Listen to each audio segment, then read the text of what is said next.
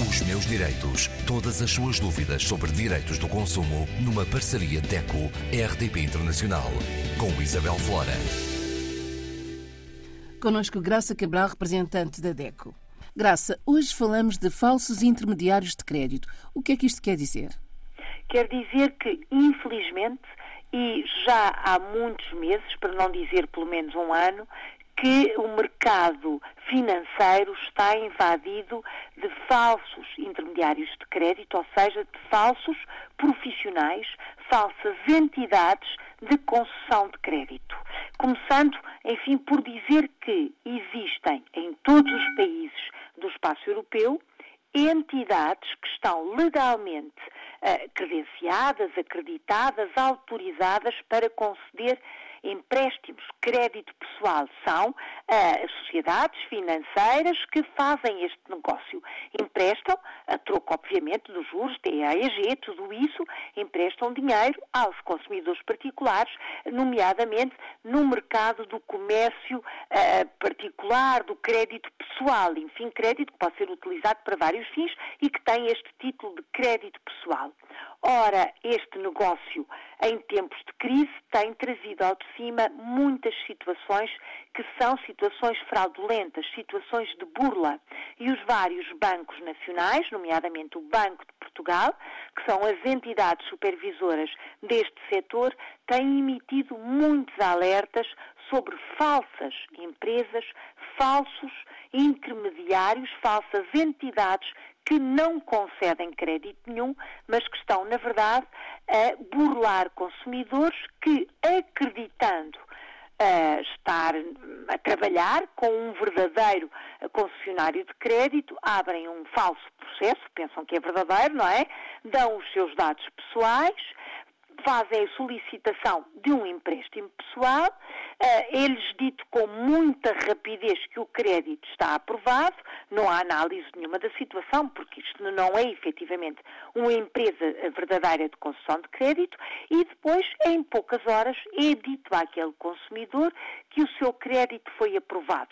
E para que o processo continue e seja feita a transferência desse empréstimo para a sua conta, basta o consumidor pagar determinada quantia, normalmente as quantias andam à volta dos 500 euros, para as despesas de transferência, imposto de selo, taxas com, enfim, da burocracia, este tipo de informação que até parece credível e o consumidor, claro, sedento deste empréstimo, porque as dificuldades financeiras estão aí, o consumidor faz a transferência deste valor. Resultado, não só não tem empréstimo nenhum, como perdeu aquele dinheiro que certamente muita falta lhe faz.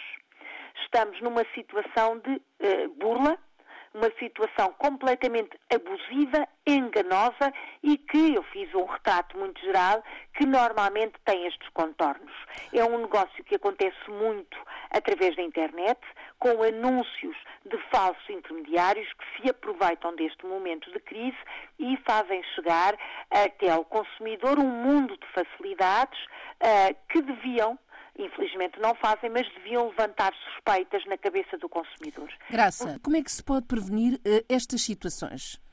Ponto número 1, ir ao sítio do Banco de Portugal para o caso português, ou ir ao sítio para o banco de cada país membro da União Europeia, procurar a lista de entidades que estão autorizadas a trabalhar nesta área. Portanto, cada banco nacional tem uma lista de entidades financeiras que estão autorizadas para concessão de crédito. Só a essas é que o consumidor se deve dirigir, pedir uma análise da sua situação financeira, pedir uma simulação das prestações que ficará a pagar, pedir toda a informação e depois assinar um contrato verdadeiro, sério, para ter a concessão deste empréstimo pessoal. Só a estas entidades é que o consumidor deve fazer este pedido.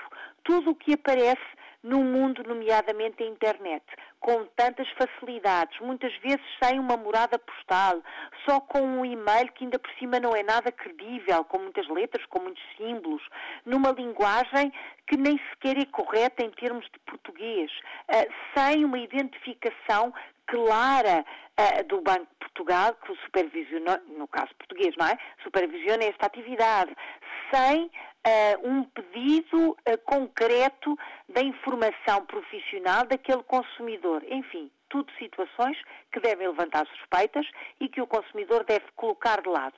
Se está aflito, se precisa de um crédito, informe-se junto do Banco Nacional, consultando a lista de entidades legalmente acreditadas para fazer este tipo de negócio e faça um contacto sério, avalie esta situação e depois, claro, assine o seu contrato com toda a segurança. Primeiro, informe-se. Esse é o passo número 1. Nestes casos, a DECO também pode ajudar? Com certeza. A DECO tem o Gabinete de Proteção Financeira. Basta entrar em deco.pt, procurar os nossos contactos e nós fazemos este esclarecimento detalhado. Ajudamos inclusivamente o consumidor a procurar as várias entidades acreditadas, prestamos todo o apoio, até se for necessário, ajuda a ler o contrato, ajuda a tentar perceber as condições de crédito que estão a ser apresentadas. Qualquer consumidor de qualquer ponto do mundo pode contactar o Gabinete de Proteção Financeira da DECO. Graça, até para a semana. Até para a semana. Os meus direitos. Todas as suas dúvidas sobre direitos do consumo numa parceria DECO-RDP Internacional com Isabel Flora.